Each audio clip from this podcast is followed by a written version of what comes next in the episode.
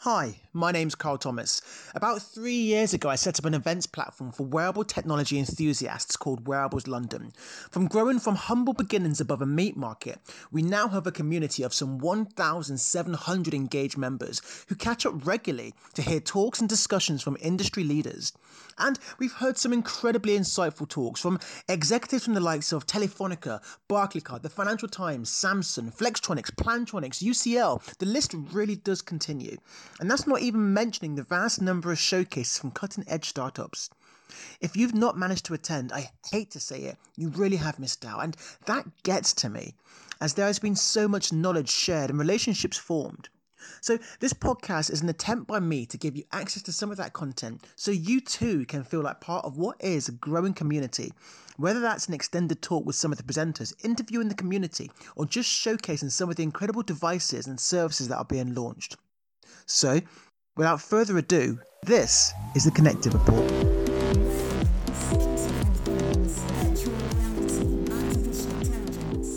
The Connected Report. In this episode, a look back at some of the key announcements you may have missed from within the industry. Also, some crucial events that you need to know about on your calendar. The Connected Report. Hi, I'm Carl, and thanks a lot for tuning in to our very first episode of the Connected Report. The Connected Report will be a regular show focused on all the goings on within the wearable technology and Internet of Things industry. If some of the topics discussed within the show take your fancy and you're based in London, I urge you to check out Wearables London. Welcome to Wearables London, the most active wearables community in the UK. Listen to what other startups do, how they uh, struggle with what kind of challenges they face, and uh, I also come here for networking, for getting to know the people in the industry. the research they've been doing on, on um, different technologies and things, um, things that you, you don't normally have a chance to see. You're guaranteed to find something fascinating, something interesting. These kinds of events are always valuable because, first of all, you get to know the people. Second of all, you hear stories of other companies, and it always broadens your horizons.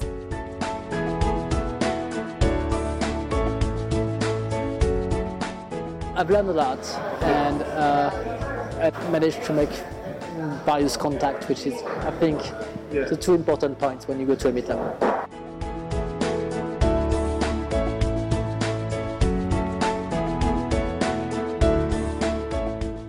Highly recommend that anyone interested in wearables um, and uh, anything to do with um, you know, low power devices or really you know anything in that space, um, get down come and see the event. Uh, it's really well run and uh, hopefully you'll learn something and maybe make some good connections. Wearables London is a structured micro summit giving you access to great information from insightful speakers, delivered in a friendly environment with an engaged community. The next event is scheduled for the 16th of May and will focus on the development of connected devices and what to look out for. For more information, be sure to check out wearableslondon.co.uk. That's wearableslondon.co.uk. We're going to kick things off today though by taking a quick look back at some of the key things announced within the connected devices industry. First things first, interesting news from Google Alphabet this week with the move from Verily, their life sciences division, to release a smartwatch that collects biometric data. On the surface, nothing too interesting, right? However, this watch isn't for sale. It'll be used specifically for long term medical trials, the only application it's been designed for.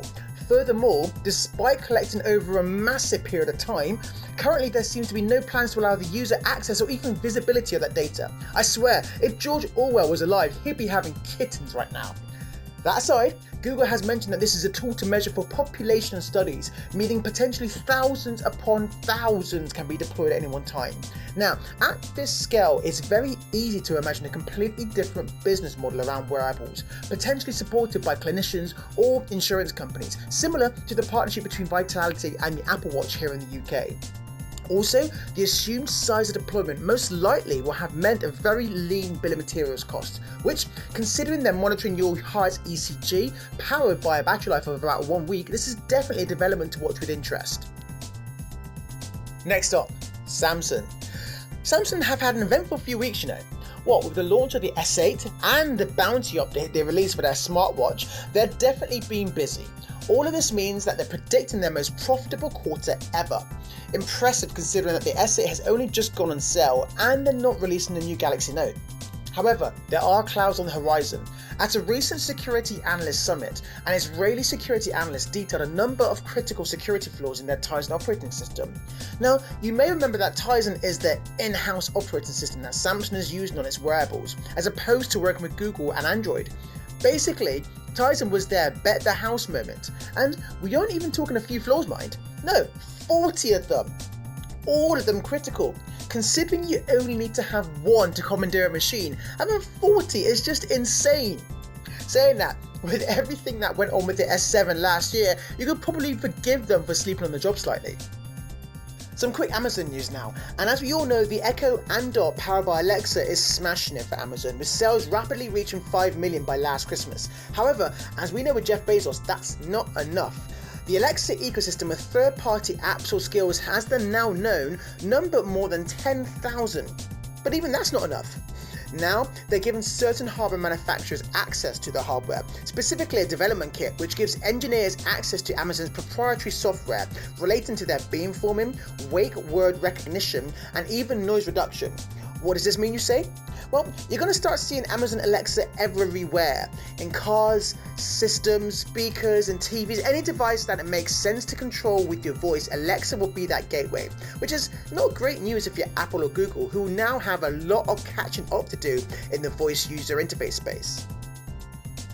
And last but definitely not least, some quick virtual reality related news. Many believe that social and messaging could be VR's killer features, and that makes a ton of sense. You only need to see how popular FaceTime is to see that people are growing accustomed to video calling. Take that further, and it makes sense that people will be comfortable sharing experiences together in an alternate reality. However, for this to happen, our VR systems need to be able to understand us, our emotions.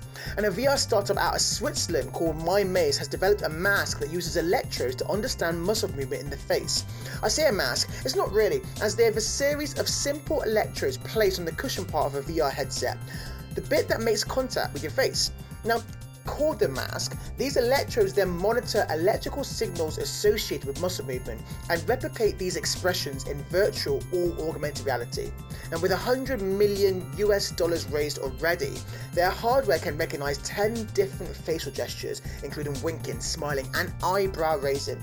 I don't know about you, but I'd love to see Jim Carrey give this headset a run for its money.